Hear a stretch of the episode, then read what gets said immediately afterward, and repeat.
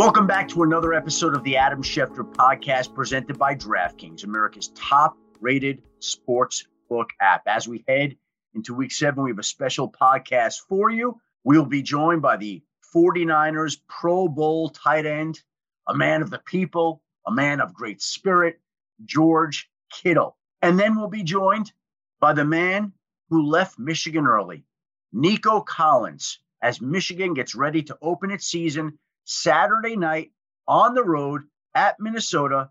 And Nico Collins, who would have been starting at wide receiver, opted out of the season. And we'll talk to him about his thoughts on why he left school.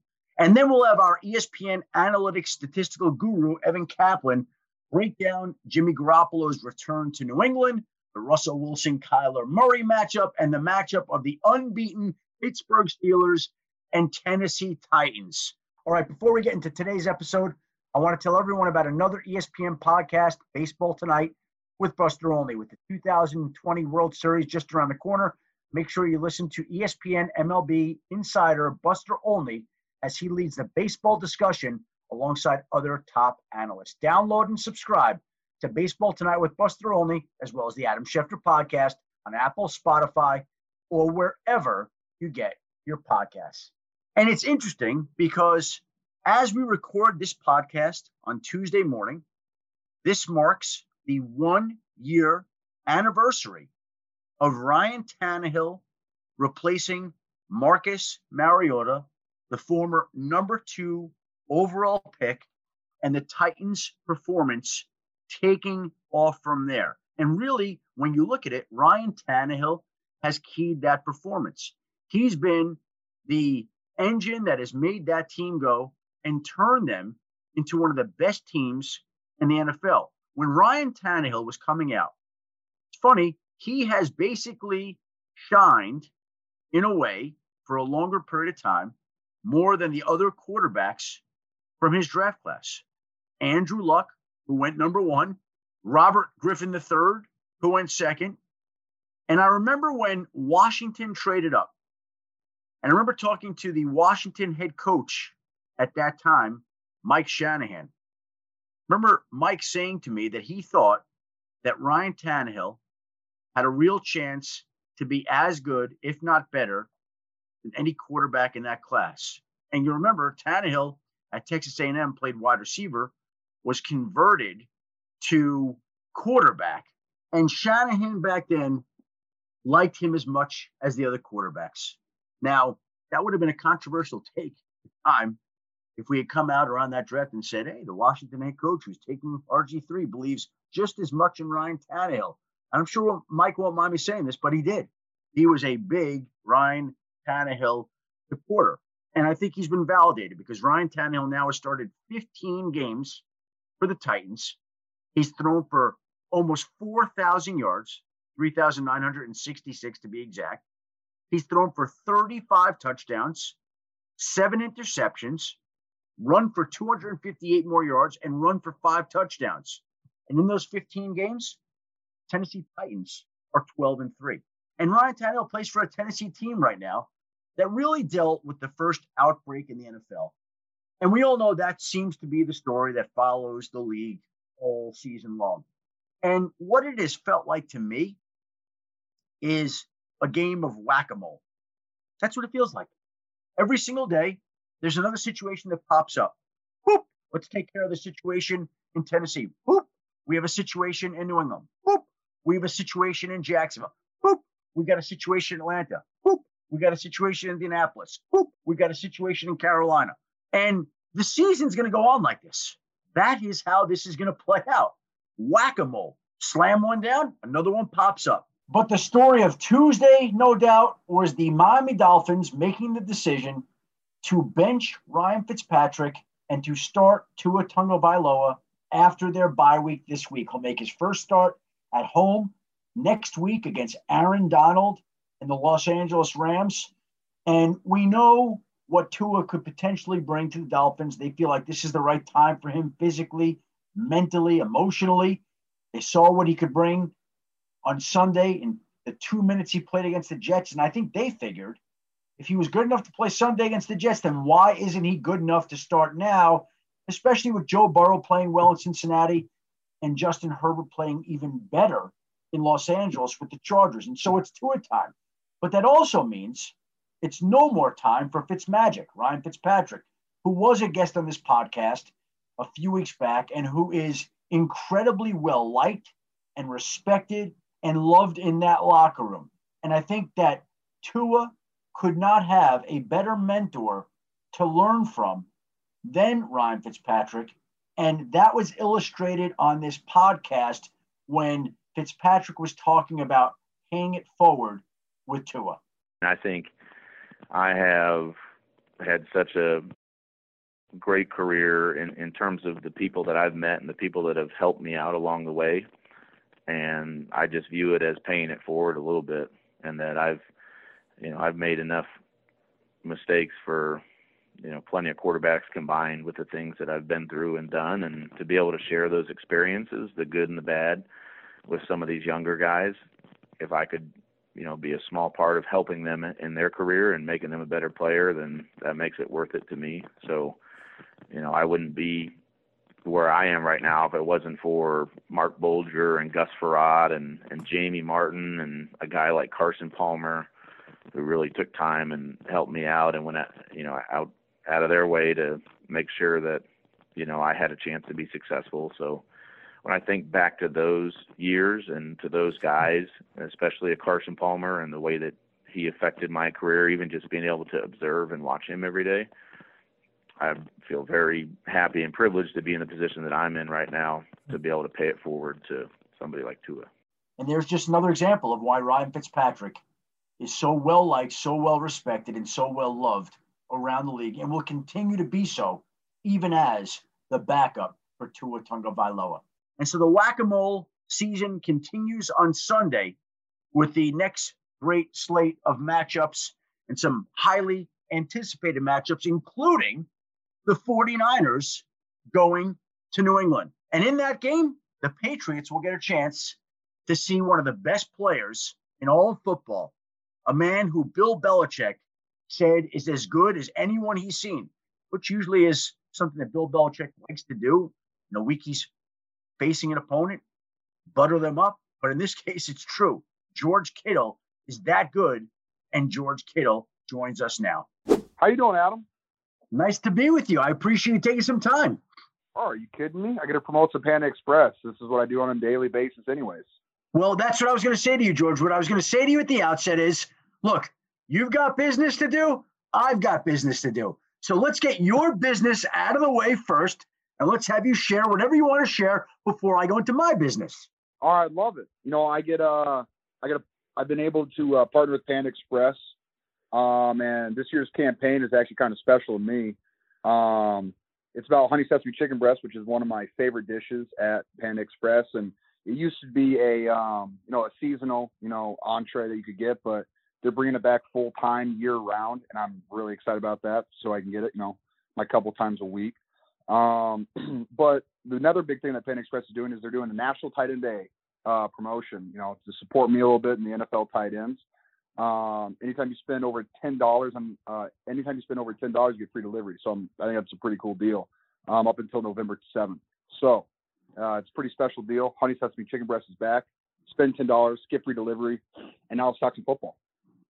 And it's at pandaexpress.com. I'm going to even get a plug for you there, George. How about that? Because I like you. Hey, if you, I, I really appreciate that. It goes a long way. the least we could do. Now, the last time I spoke with you, I don't even know if you remember this, was we were in the Bay Area for Monday Night Countdown. 49ers, Browns. I think you had a couple of crack ribs. You weren't playing that night. And I was wandering the bowels of the stadium at that particular point in time. And I don't think I ever had the honor of meeting you before, but you were coming out of the 49ers locker room at that time. And you, I remember you were saying that it was destroying you not to be able to be out there. You remember that meeting? Oh, I do. See, la- mm, I don't remember when that was because I don't. The only game. Oh, that was um, that that was the Seattle Seahawks game.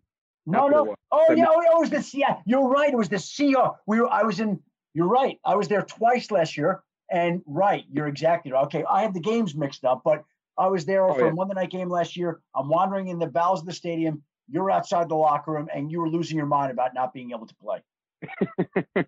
yeah, I mean, not not being able to play, that's not fun, you know. And uh, you just want to be able to be there for your teammates and missing, you know, a game like that too, which is a divisional rival. Um, it, that would have been a really fun game. And yeah, whenever I whenever I miss games, it, it kind of eats me apart. Uh, just kind of tears me down. So uh, happy that I'm back, happy that I'm healthy, and glad that I get to play every single week again because I'm not very good at missing games. Yeah, you missed early on this season. That can't be very enjoyable for a guy that loves to play as much as you love to play. I would imagine. What do you do during these games like that when you're not playing? How do you watch it? Just try to look at the positives. Um, it's like an early bye week for me, I guess. Is that that's a bit that's about the only yeah. positive I could take out of it.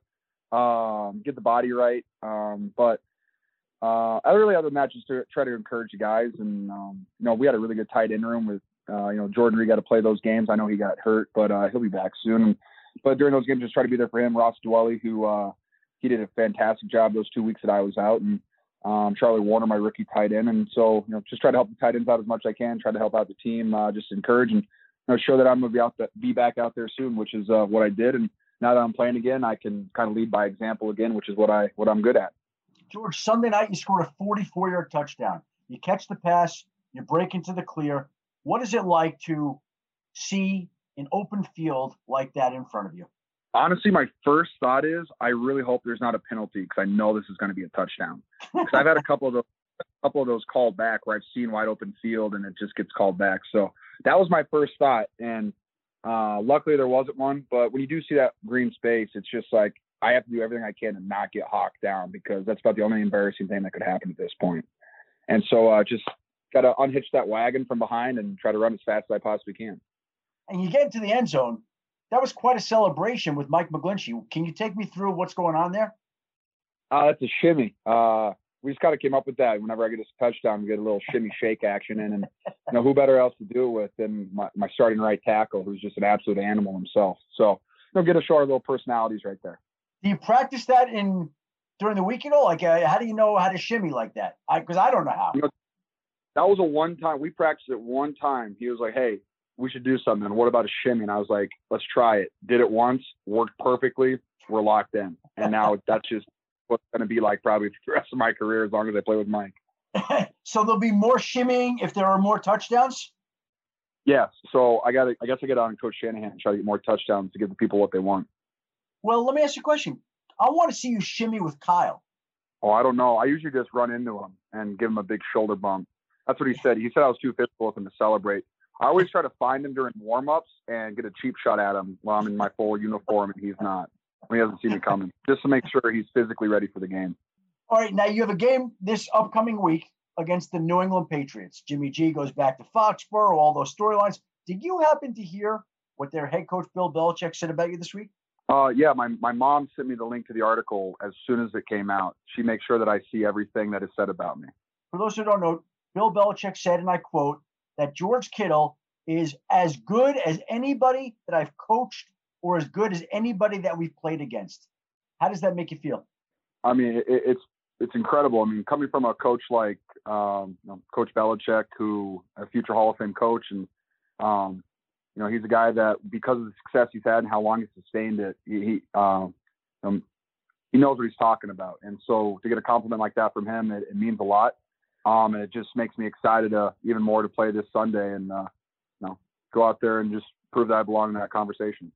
Now he's great at taking away a unit's best weapon, and you are the thing I would imagine, without knowing their game plan specifically, that they're going to try to lock up and take away on Sunday. How do you handle something like that, George? Do you have details for me or something like that? That yeah, yeah, yeah, yeah, yeah. With without knowing, I'll bet you you get some double teamed. You get you know, guys coming underneath, over the top, all sorts of things. You're going to get all sorts of things. You don't think that that's going to be the case?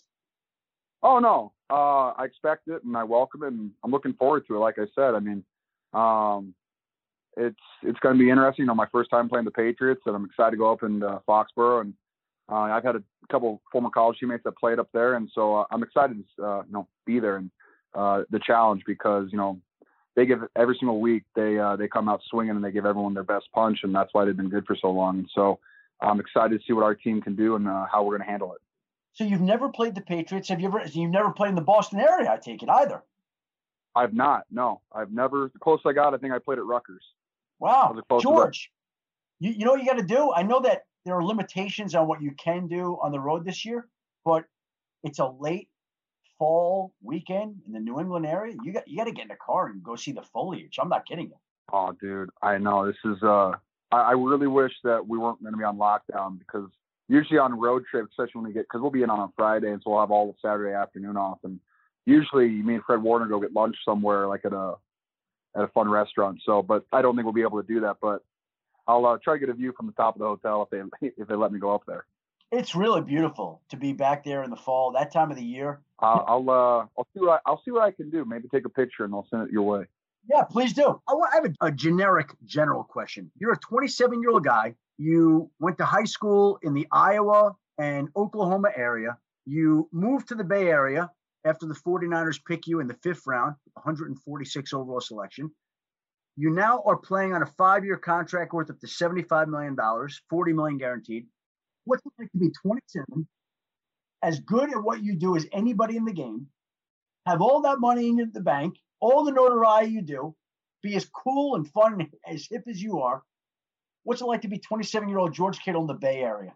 It's fun. I think that's the best way to put it. Um, it uh, it's it's definitely an experience. You know, I just try to be me every single day, and I try to enjoy it every single day. And um, yeah, having the the contract and you know money in the bank, that's it's pretty awesome because you know seeing that in your bank account is pretty wild, and I've never seen that before. So just appreciative of you know hard work paying off, and um, you know now I'm just working for that next contract, and you know, that's just kind of what my mindset is. I got this one, and now I'm just going to try to get better every single day and uh, prove that I, I deserve another one in a couple years. But you can still get there. 27, you got plenty of time to get that next contract, George. Oh, I know. I'm. Uh, trust me. I, I gotta. I just gotta put some good, good football on tape, and uh, the rest will take care of itself. And before I let you go, can you just describe to everybody listening today, George, what it's like to play in the season of COVID with all the testing that you go through and all the added stress that comes along with this season? You know, I, will say this: it's early on. It was it was really weird. Um, like especially like the first game, this camp itself, like you really didn't know, like we weren't sure if the season was really going to take off and you know everything was going to you know happen, all the games. Um, but our um, our staff did such a wonderful job of making the the unknown and the weird normal. Mm-hmm. Um, so it, it normalized pretty quick for us, you know, especially um, we got that first, you know, we, we lost against Arizona, but like by that time we kind of had a routine of the testing and like the sick, the social distance, the wearing the mask, and our staff did such a good job of normalizing it. And so, I mean, at this point, I mean, it doesn't really seem that different than last year, honestly, other than the no fans and you know you can't leave the hotel when you're traveling. Like, obviously, that's different, but overall, I, I think that um, guys are adjusting well and um, they're figuring out their routines now and you know the things that they can and can't be doing. And um, I, am just I'm lucky to be a part of an organization that has made it this easy on us. George, you mentioned that you didn't know that the season was going to take off. Do you have any questions or doubts that you'll be able to finish the season? No, I mean, you know, honestly, I just work here, so know, that's that is what it is. You know, I, I just play. So, um, but I feel like uh, with the new rules and stuff that came out, and they're being stricter uh, with masks, and you know, I know they're monitoring some things. Um, I, I'm, I'm confident, you know, in the teams that are gonna I think most teams are taking it very seriously, if not all teams are taking it incredibly seriously. And as long as we are, um, you know, all in it together, because you know the NFL is it, it is it's a big brotherhood and it is a it's a family. And so as long as we're all in it together, I think I think we can get this thing done. And I'm really looking forward to it because I feel like we're just getting kind of on a heater. Let me say, I think the league will finish. I let that be known for the record. I think the league gets through the whole year. They will push through. Yeah. They will find they will find a way to get it done, Drew. That's what I believe. Yeah, no, I, and like I mean, like I said, like it's already we've faced some challenges and we've overcome those challenges, and um, they they're fixing some things, and I mean, it's it's going to be an ongoing process, but uh, I I think it's going really really well so far. I mean, we're we're six weeks into the season. Like, did anyone really think this was going to be happening like three months ago? Yeah, no, no. I think we're already ahead of the game. Hey, George, I want to thank you very much for the time. I want to wish you continued success. I want to wish you happy National Tight End Day on October 25th where Panda Express will be offering guests free delivery with a $10 purchase ordered at Panda's website. So I think we got in the plugs at the beginning, the end. You did what you had to do. I did what I had to do. And it worked out very well. And hopefully you'll get the chance to do this again down the line. I wish you luck in New England on Sunday. Hey, thank you so much. It was a pleasure to be on. Thank you, George. there is 49ers Pro Bowl tight end George Kittle, the man that's New England's problem on Sunday. All right, last Friday had one of those nights that are a lot like every night during COVID where you're at home and you're staying inside. And my wife is the controller of the remote control and she kind of surfs through some things. Very rarely do we watch anything that I want to watch because I get to watch sports on the nights that there are games on. And so the nights that there are no football games, I let her watch whatever she wants. But on this particular night, Friday night, last Friday night, I said to her, Would you mind watching this documentary that ran on HBO, Wild Card, The Downfall of a Radio Loudmouth, which is about Craig Carton, a former New York sports talk radio host who went to prison? Watched the whole thing, had a certain idea of what it would be like going in. It was better than I thought. It was really, really good. So anybody that gets a chance to watch that, highly recommend it. And what was great about it is right after it ended, my wife flipped over to ABC, which on 20/20 was airing a three part series called John Lennon His Life, Legacy, Last Days, where John Lennon's close friends and colleagues provide insight into his life and lasting memory. And I got to tell you something, that, that was unbelievable. Wow. I mean, everybody remembers Howard Cosell delivering the news about John Lennon being shot outside his apartment on the Upper West Side, where not far from where I lived when I moved back to New York in 2006. And to hear the story of how it unfolded was just wow. And they had a newsman in the hospital who worked for ABC, a producer, who happened to be in the halls when they rushed in John Lennon for emergency surgery. And of course, he's an iconic figure. He's one of the great figures in American history, John Lennon. But I was just as interested in the newsman's approach to this huge story unfolding in front of him and how he was able to confirm and handle that John Lennon had been assassinated. The guy was in there for surgery and heard that it was John Lennon and was peering into the rooms and it just was very interesting the way he handled it. And he called his news desk at ABC to say, I think we have John Lennon here. And they said, wow, there was a shooting outside the Dakota, which was the apartment that John Lennon lived in. And they were able to piece together that one plus one equals two, which is sometimes how it works in journalism, although they had other information to corroborate it, which then led them to pass on the information to the ABC news desk, which passed it on to Howard Cosell, who delivered it to the entire country during Monday Night Football. And all this was explained during this great show on ABC, John Lennon, his life, legacy, and last days. And you can watch that uh, on ABC Demand streaming, and I highly, highly recommend that. All right, before we get to the Michigan wide receiver Nico Collins, who I don't believe has spoken much publicly about his decision to opt out. This show is sponsored by BetterHelp. We all carry around different stressors. I do, you do, we all do, big, small. And when we keep them bottled up, as I sometimes have had happen in the past, it can start to affect us negatively.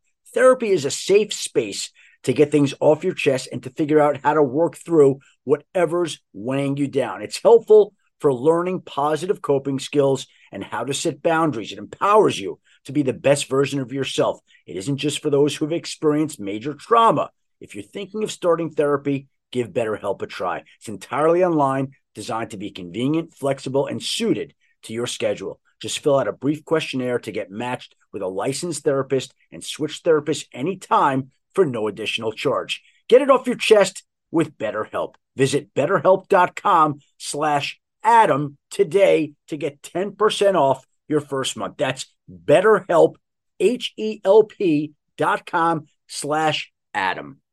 And now the former Michigan wide receiver. I don't like to say former Michigan wide receiver, but the former Michigan wide receiver who opted out and will miss Saturday night's Big Ten Michigan opener in Minnesota, Nico Collins. Nico? Hello? It's Adam Schefter. How you doing, Nico? I'm doing good. How you doing? Thank you very much for taking the time. Truly appreciate it. Thank you. Thanks for having me. I, I think a lot of people have wondered what Nico Collins is up to. So why don't you just tell everybody what Nico Collins is doing? well, right now, um, Nico Collins is training, getting prepared for the NFL Combine. down here in Pensacola, Florida at Exos. So that's what I'm doing right now. Uh, Nico, your former college, my former college, Michigan, opens up Saturday night at Minnesota. What will that be like for you not being a part of that? Um, you know, it would be it would be bittersweet, you know, because you know I want to be out there, you know, competing on the football field with my brothers, you know, my teammates, you know, just putting everything, you know, out there, going there to have fun with them, you know. But you know, but I'll be rooting them on 100%. You know, I will be tuned in, you know, watching them play against Minnesota, 7:30 prime time. you know, so you know, I'm excited to, to, to see. Hopefully, they win. They will win. You know, I believe in them. You know, the the grind, you know, they put in. You know, throughout the summer. You know, I know they work really hard, and I know it's gonna pay off Saturday. We're going to get into your situation with that a little bit, but before we do, I'm curious because people have asked me, how's the Michigan football team going to be? And frankly, I don't know. You practiced Mhm. with a lot of these guys this Mhm. all season. What what are we going to see? Who's going to who's to shine? Everybody, you know, um, I feel like Joe Milton. You know, he's starting quarterback now, and I feel like he's gonna put the offense on his back, and I feel like he's gonna lead the offense in the right way. He's gonna lead everybody down the right path, and on the defense, you know, um, you got Kwity Paye, you got Aidan, you know, you got Josh Ross, you know, those guys on defense, you know, those captains, you know, so they they they gonna push the defense, you know, they gonna lead by good advice for the young guys, and you know, they gonna leave it out there Saturday, you know, so the I, the team the team is very special, you know, they you know, it's a very it's, we reloaded, um, and I feel like we, we really got the team got something to prove, and I feel like they gonna prove everybody wrong, and because I feel like the whole everybody have a chip on their shoulder, and they're gonna go out there Saturday and just ball out. Nico, you want to hear something interesting about Joe Milton? I remember being back in Ann Arbor for a charity event a couple of Uh-huh. summers ago and was speaking to some people in the football program. And one person Mhm. told me at that time, they said, this Joe Milton guy, and at the time I believe he was a freshman, he has the Yeah. potential to be the number one overall pick. And I said, come at me again? And they said, the number one overall pick. And I was like, wow. Now, Yeah. again, Yeah, I've never seen I've never seen Joe Milton play like that to know. But Mhm. do you believe what that guy said, and what does Joe Milton have that made him say that? I believe in that a hundred percent. You know, the the things that Joe have, you know, is just his skill set, you know, his frame. You know, I feel like he's an NFL caliber quarterback, you know, and just his arm, his ability, you know, he the way he just his football, his quarterback mechanics, you know, it's just amazing. You know, so I feel like Joe he has potential. You know, he's it's his first his first game starting as a starting quarterback and I feel like once he gets comfortable, you know, get the game speed under his belt, and once he just realize the game speed, he's gonna take off from there. You know, sky's the limit for him. Whose game does he remind you of? He remind me of Cam, Cam Newton. That's what They the coach the told me. He got that same body frame, you know, um, the same height. He's about six six. I was about two, two thirty five, two forty. He's just he's ready. You know, he's he's ready. You know, he he's he's really on the mission. He's on the mission right now. You could tell. You know, his his time is now, and I feel like he's gonna take off. That's so funny you said that, Nico, because it's exactly they said to me, this guy has the chance to become the next Cam Newton. Now, again, Yeah. look, a lot has to happen, and I don't like to put any added pressure on anybody, but that was the type of skill set that I was told that Joe Milton has, and I guess Yeah. we'll all get to see him on Saturday night at Minnesota when Michigan opens the season. Now, I want to go back to your decision. Can you tell me what went into your decision to leave school to enter the NFL draft? Because I know back in January you declared that you had quote unquote unfinished business to take care of in college. People thought you might be back there. What happened? Mhm. Um, you know, I you know I came back, you know, for my senior season. You know, um, everything was going was going smooth, you know, just as planned until you know this virus outbreak. You know, and the one thing that that really impacted my decision was when um when we were supposed to play. Our set date was September 5th against Purdue, Mm-hmm. You know, so just during that camp process, and then they canceled the season, and you know that was that was heartbreaking for me. You know, because I wasn't sure, you know, when the next time, you know, they would say, you know, they was they were saying in the spring, you know, um, Thanksgiving, you know, it was it was too many unknown questions, you know, mm-hmm. to be answered, and like nobody really had uh, an answer to it, and you know, so I just I sat down with my family, you know, I, and I just made a, a business decision, you know, because I kind of felt like I was just in no man's land for a minute. Because I came back, you know, to and, um to play my senior season, and they canceled it, you know, like maybe three weeks before we played Purdue September 5th. This supposed to be a home game.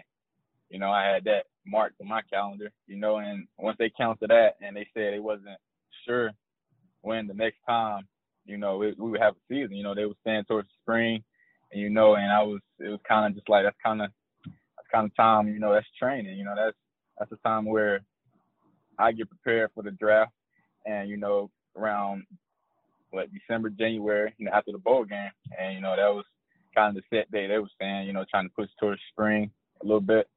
So, you know, that was I really just sat down with my family, you know, I just really had a business decision, you know. So I really appreciate, you know, my family just helping helping me out with that. And, you know, so that was one of the reasons, you know, there was too many unknown questions to be answered and nobody had an answer to. It. Was it a hard decision, Nico? It really it really was.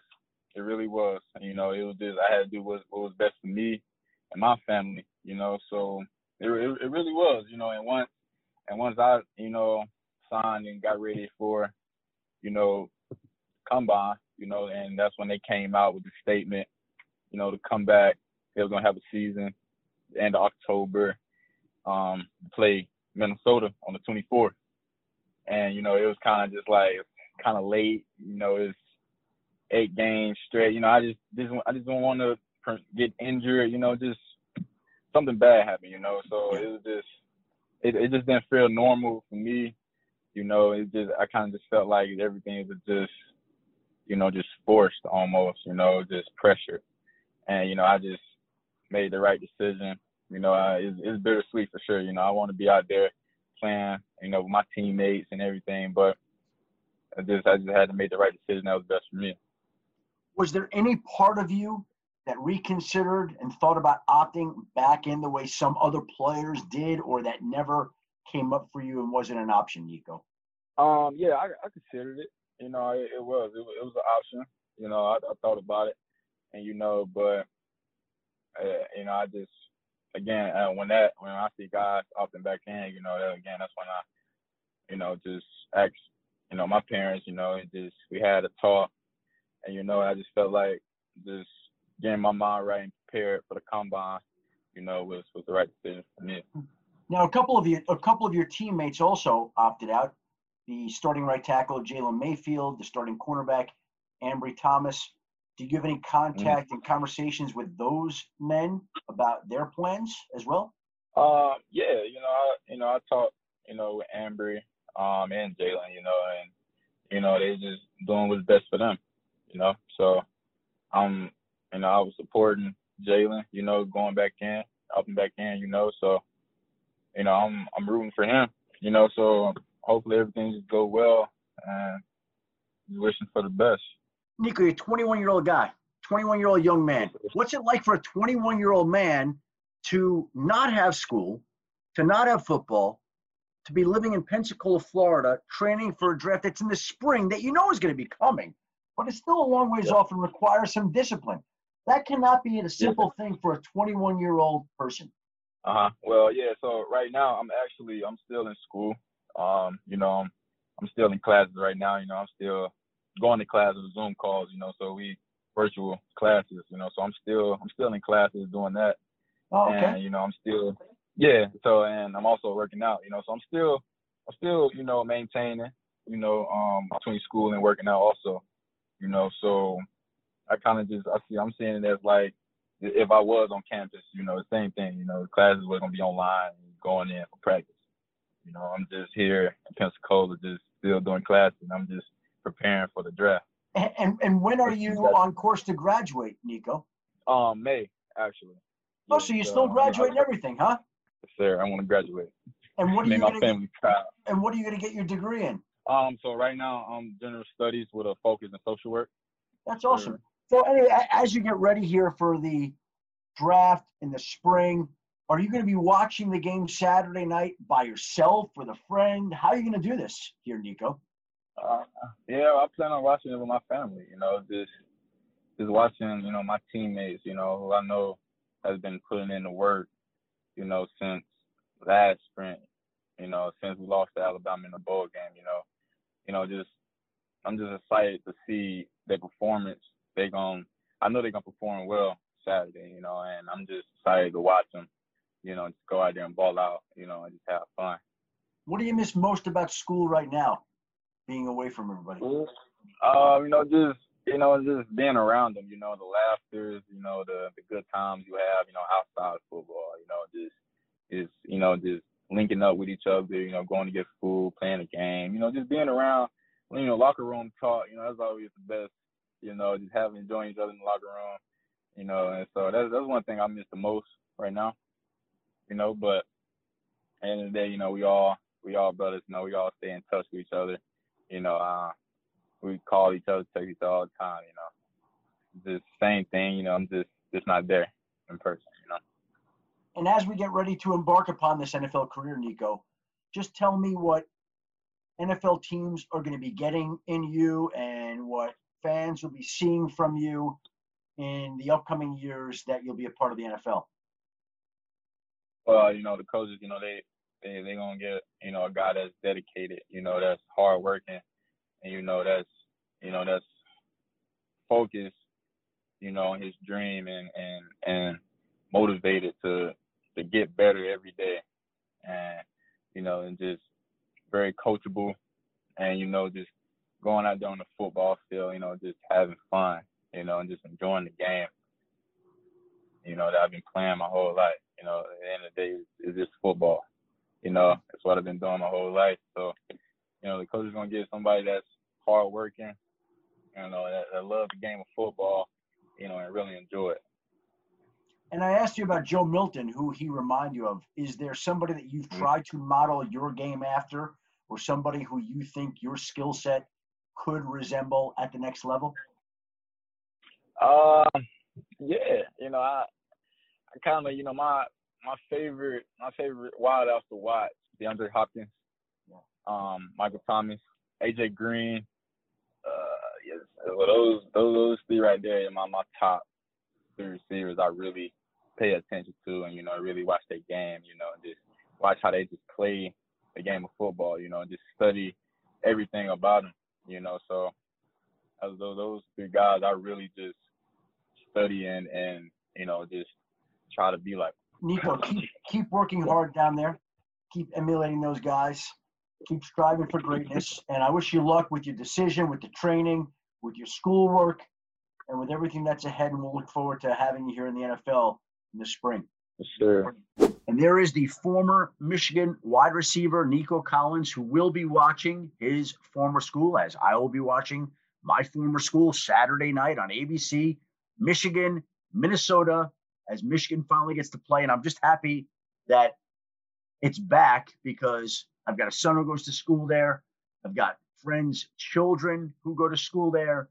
And football means so much to that school and really to all schools, right? It's just a part of the college experience. And I'm glad that everybody will get to experience that as well as the people who put in the work, the players, know some of those guys, the coaching staff, like them. Everybody gets their livelihood back. And it's not normal, it's not the same. It is surreal and it is different, but it is football and it is back. And we wish Michigan the best on Saturday night. All right, before we get to Evan Kaplan breaking down Jimmy Garoppolo's return to New England, Kyler Murray, Russell Wilson, Steelers and Titans. Two guys drove to work. Neither guy wore a seatbelt. One guy got a ticket. One guy didn't. The same two guys drove home. One guy wore his seatbelt. One guy didn't. One guy made it home. The guy not wearing his seatbelt didn't. Don't risk it. Click it or ticket. Paid for by NHTSA. And now, our next guest. All right, it is week seven. It is time to get ready for some big matchups. And that means it's time for ESPN analytics statistics guru, Evan Kaplan. Evan, how are we this week? I'm doing well, Adam. How are you? All ready for another big week. We're rolling along here, Evan, and we've got some great matchups. And I think the first matchup that I look at this weekend is Jimmy G going back to New England. It's almost three years, three years since the Patriots traded Jimmy G to San Francisco, which I distinctly remember. I, I do too. I remember I remember that night I was we were still doing Monday Countdown from Bristol. I, I, believe you were in the studio. I was in the I was in the control room, and it was it was one of the more wild shows that we've done. Well, you know what happened, and I don't know that I've ever told this publicly, but literally we were coming on air. Mort and I were scheduled to hit as we are usually near the top of each Monday night countdown. It was about 607, 608 we were about to hit. And I remember I got a call at about 601 about the trade. Okay. And obviously, we're about to come on air, and I've got to confirm it, and I'm calling around. And there were certain things that needed to get done before I could report the story. And I remember just having the story and telling the producers, yes, we've got this trade. Get ready, get ready, get ready, get ready. And I could never get the confirmation I needed until 8:20. We were off the air. Monday Night Football had started and we mm-hmm. spent the whole show. Okay, next yep. segment, next segment, push pushing it back. Yep. It was it was maddening to not be able to get the story on Monday Night Countdown, but in the end, it worked out. We got the story anyway. Right. And it was a and at that time, what was so shocking about it was that the Patriots had been so adamant that they weren't going to trade Jimmy G. There were so many teams that wanted him all along. And then all of a sudden it was like a switch flipped overnight. And bam, got traded the night before Halloween, the day before the trade deadline, in what at that time felt like a blockbuster deal. Remember that, right?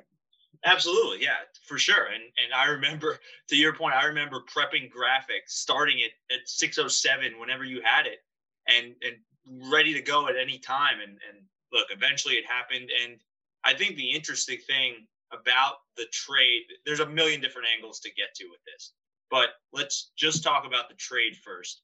So the Patriots sent Jimmy G to the 49ers for the 43rd overall pick, a second round pick in the 2018 draft. And as Bill Belichick has often done, he turned that one single pick into seven different players by trading back and trading with different teams. And over the course of the 2018, 2019, and even the 2020 draft, so over the course of three different drafts, he traded back and traded back, traded back, and eventually turned that pick into seven players. The, the most notable on that list, Jarrett Stidham, Damien Harris, who had a, a strong game for the Patriots a couple weeks ago. And as you look at the trade, and we it's it could still be debated today, right decision, wrong decision. Think about the success that both have had after the trade. The mm-hmm. Patriots traded Jimmy Garoppolo. They reached the Super Bowl that season in 2017. They won the Super Bowl the following season in 2018. Now I realize Tom Brady's gone now. And then Jimmy Garoppolo, for all of the criticism that he has gotten this season, some of it deserved for the poor performance. They were a completion away to Emmanuel Sanders from winning the Super. Bowl with him at the 49ers. So I think big picture, that's how I think about it. I'm not sure how you think about that trade, Adam. Uh, I think about that trade with the years it took off my life and the two hours it took to confirm that story. that's, that, that's, that's how great. I think. I, and I really mean that. I mean, no, that I'm is sure. how I think, and that is how I will always remember that trade, and that is how I will remember Jimmy Garoppolo. Yep. All the calls and all the hoops that I had to jump through to get that story and wait on that story. And usually in my world, Mm-hmm. some stories it takes you days to confirm. Some yeah. stories are rather instantaneous. Usually, on average, you may get a call and it doesn't take long. I'll tell you this: there aren't many stories, many trades that you know that are coming that you wait roughly two and a half hours to report. Like right that. Right. That's unusual. And those were two and a half hours where I was pacing. If you had a odometer on me in the studio, I remember going back and forth, back and forth. I must have walked probably, you know, four or five miles in those Right. two hours, just back and forth, just waiting to get what I needed to get the people that knew to sign off. It was, it was, it was a tough, tough night. I'll just remember that. It worked out in the end, but that's how I will always remember that trade. And Jimmy G obviously plays in the NFC West, Evan, Yep. and we've got another great quarterback matchup in the NFC West between Russell Wilson and Kyler Murray. And let me say this: on Monday night when I'm watching Kyler Murray play against the Cowboys, Mhm. Remember that one run where he ran to the end? I think it was the end zone, and he stuck the football out right into Yep. the end zone. Yep. And I said, that is so Russell Wilson Oh, esque.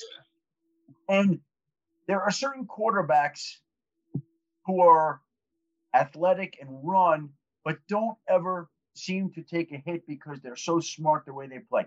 That is Russell Wilson, and that is Kyler Murray. Totally agree with that. They're you watch them play, and the similarities are striking. And the they're they're they are they are showing, and, and this is a point that Steve Young made on Monday Night Countdown this past week. They are showing that there is certainly a new breed of quarterback in the NFL where you don't need to be a typical 6'4, 6'5 drop back passer. Russell Wilson's been doing it for really a long time now, since 2012. Kyler Murray in his second year. They're the only two quarterbacks who are listed under six feet currently in the NFL 5'10 for Murray, 5'11 for Wilson. This will be the third career meeting. And the fun thing is they play in the same division. So we're going to see them in the NFC West for years to come. And their starts have been historic this year. Russell Wilson leading the NFL in touchdown passes. He had the most touch, tied for the most touchdowns through the first four games. Seahawks are now 5 and 0. Kyler Murray was the first quarterback ever with a touchdown pass and a rushing touchdown five different times over the first six games. So he's really doing it both through the air, on the ground. Look at their first two 22 games of their careers. Murray and really matches up favorably favorably to Wilson in a lot of category. Russell has him in a few touchdown passes, wins. Murray's got more passing yards, more rushing yards.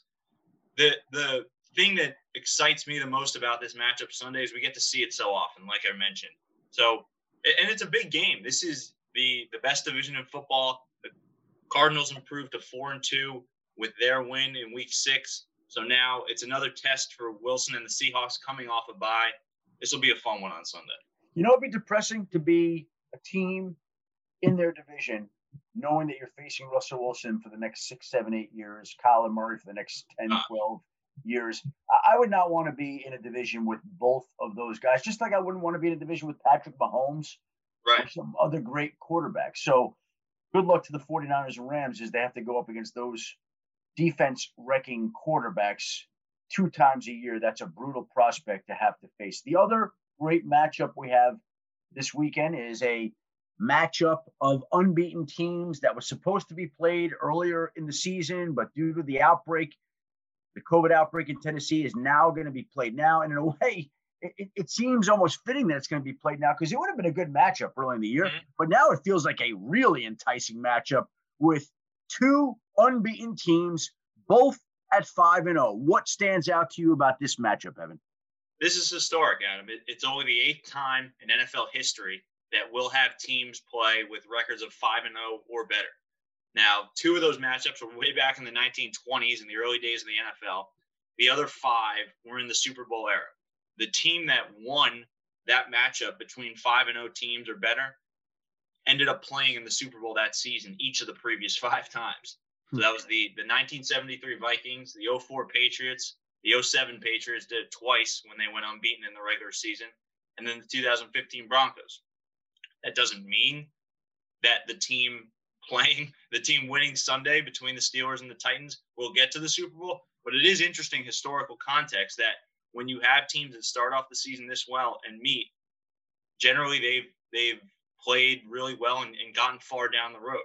And this is interesting. You mentioned the game being postponed from earlier in the season, and the Steelers will play a road game for the first time since Monday, September 14th, the first Monday of the season against the Giants. The, the Steelers played their last four games at home, and they spent actually five weeks at home, including their bye. That means Pittsburgh will go 41 days between road games. They still have seven road games left this season. So while they have looked as impressive as any team in the NFL, I think uh, still an interesting remaining schedule for them. And then as we get away from the historical context, we talk about what's going to happen on the field. This is really strength on strength, right? This is Derrick Henry, who has mm-hmm. been the best running back in the NFL over the last season and a half against a Steelers rush defense that is top of the league in most category. They lead the NFL in our run block win rate, or run, excuse me, run stop win rate stat, where they are beating their running blocks better than any other team. So this is this is one of those games that's going to be fun to talk about the lead up because there's a lot of great historical notes. And then I think from from one to four on Sunday, it's going to be a really fun game to watch. Also.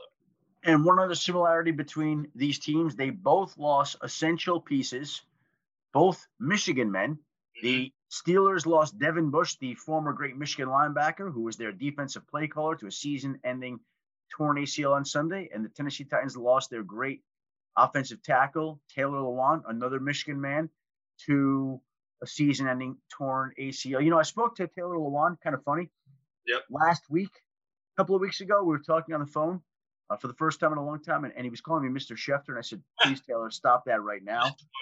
I which which always and and he said, "Do, do you remember uh, doing this charity event at Michigan and Ann Arbor called Mock Rock that I flew in for on a February night to raise money, help raise money for the school?" And I said, "Yeah." And he says, "I was at that Mock Rock event. I remember." I said, "I just again between."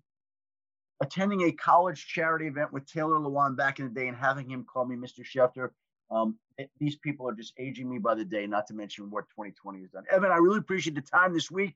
Thank you very much. Enjoy the games, and we will see you in the studio for Monday night's Bears Rams game. Thanks, Adam. Sounds good. And those are a few of the main central storylines for this upcoming week. A storyline from last week was two of the men, the great men that we lost. One old, one young, two great people and two lost lives in a year where we've lost way too many people. Vaughn McClure, who covered the Atlanta Falcons for ESPN.com, lost his life last week at the age of 48. And all I could say is that Vaughn McClure was a great, happy, cheery, caring, thoughtful guy. In fact, the Falcons fired their head coach and general manager after week five and he and I exchanged some information, and I filed some information to the desk. And sure enough, on October 12th, so that would have been a week ago last Monday, on October 12th, I got my last DM from Vaughn McClure, and he wrote to me, and I'm reading it exactly as he sent it. Thank you, as always, brother. You always make me look good. And I sent him back a text on October 12th at 10:04 a.m. that said, Great work by you. And that was the last correspondence we had. And that's the kind of guy he was out of nowhere, just sending me a text to thank me for making him look good when he didn't need me to make him look good. He always looked good anyway. He was that kind of guy, and the tributes that poured into him this past week were fitting and appropriate, and he will be missed, as will Sid Hartman, a legend in the sports writing community and truly on the Mount Rushmore of greats in Minnesota history. And Kevin Seifert at ESPN told an unbelievable story not long ago where Sid Hartman was at the Super Bowl where Prince was performing. Prince is from Minnesota, Sid Hartman's from Minnesota. And somehow he finagled a Vikings executive, Bob Hagan, to bring him backstage to meet Prince. And Prince recognized Sid Hartman. Of course he did. Who wouldn't recognize Sid Hartman? He had worked in Minneapolis for 84 years. He lost his life at the age of 100. 100. Was still writing columns until he was 100. I can tell you, I will not be doing this to 100. I can tell you, I'll be fortunate to make it to 100. We'll all be fortunate to make it to 100. Sid Hartman made it to 100, was working at 100, was thriving at 100, was beloved and respected, and is one of the great sports writing heroes of all time and he lost his life on Sunday. Those were two great men, and it felt only fitting to just pay our respects to them one more time on this podcast. All right. I want to thank my great producer, Christina Buswell, for putting up with me and putting this podcast together. Thank you to our guests as well George Kittle, Nico Collins, Evan Kaplan, and thank you, the listener, for tuning in to another Adam Schefter podcast. Please join us again next week. We'll be joined with more great guests, hopefully, more interesting information. And until then, have a great week, everybody. Be well and stay safe.